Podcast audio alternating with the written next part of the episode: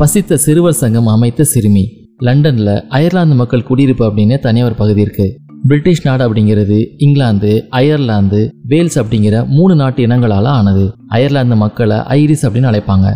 அங்கிருந்து லண்டனுக்கு இடம்பெயர்ந்த ஒரு மத போதகரோட மகள் அவ. அவருடைய பெயர் அன்னிவுட். மிகவும் ஏழ்மையான குடும்பம். ஊதல் காத்து வீச ஒரு பனிக்காலம் அது.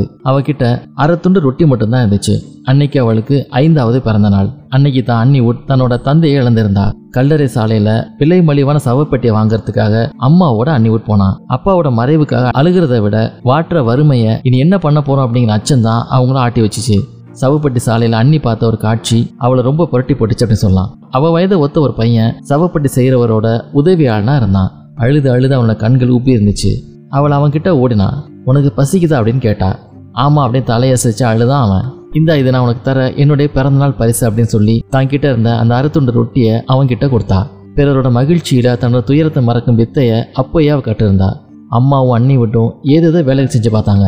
ஹார்வர்ட் அப்படிங்கிற பிரபலமான பள்ளிக்கூடத்துக்கு பக்கத்துல ஒரு சந்தில் மிக சிறிய உணவு விடுதி ஒன்று அமைச்சாங்க. அண்ணி அந்த உணவகத்துல அம்மாவுக்கு உதவியா இருந்தா. அங்கே வந்து மாணவர்களோட பழகி எழுத படிக்க கற்றுக்கிட்டா அந்த கடைக்கு அப்பப்போ எலன் மாரியாட் அப்படிங்கிற ஆசிரியை வருவாங்க. ஒரு நாளைக்கு அன்னிவுட் பைபிள் வாசகங்களை உறக்கமாக சொல்றதை கேட்டு ஈர்க்கப்பட்டாங்க அந்த ஆசிரியை. அதன் விளைவா அன்னிவுட் அதே ஹார்வர்ட் பள்ளியில் மாரியாட் ஆசிரியையோட செலவுல கல்வி கற்க சேர்க்கப்பட்டா. பள்ளியில கத்துக்கிட்டதை விட ஒரு தனக்கு தானே கற்பிச்சுக்கிட்டது அதிகம். விரைவிலே அந்த பள்ளியை அவளை பத்தி பேச தொடங்குச்சு. ஒரு சிறுவர் கூட்ட தினமும் மாலையில உணவகத்துல காத்திருக்கும். எளிய வழியில கணிதம் மற்றும் ஐரிஸ் மொழி பாடத்தை அந்த சிறுவர்களுக்கு குட்டி ஆசிரியை வகுப்படுத்த போது அன்னி வீட்டுக்கு வயசு எட்டு. வறுமையில வாழ்ன லண்டன் குடிசை பகுதி குழந்தைகளுக்கு ரொட்டி துண்டுகளும் கல்வியும் புகட்ட பசித்த சிறுவர் இல்லா சமூகம் நோ மோர் ஹங்கிரி சில்ட்ரன் அப்படின்னு ஒரு குழுவை அன்னிவிட்டு அமைச்சு அதை வழி நடத்தினப்ப அவளுக்கு வயசு பதினொன்று இதன் பிறகு கொஞ்ச நாள்லேயே ஆசையை எலன் மாரியட் தனது ஐரோப்பிய பயணத்துல தன்னோட வரும்படி அன்னிவுட்டையும் அழைச்சாங்க. அந்த இளம் வயதிலேயே பல நாடுகளுக்கு போகிற வாய்ப்பு கிடைத்த அன்னிவுட் பிற்காலத்துல அன்னி பெசண்டாக தியோசோபிக்கல் சொசைட்டியை ஏற்படுத்தினாங்க.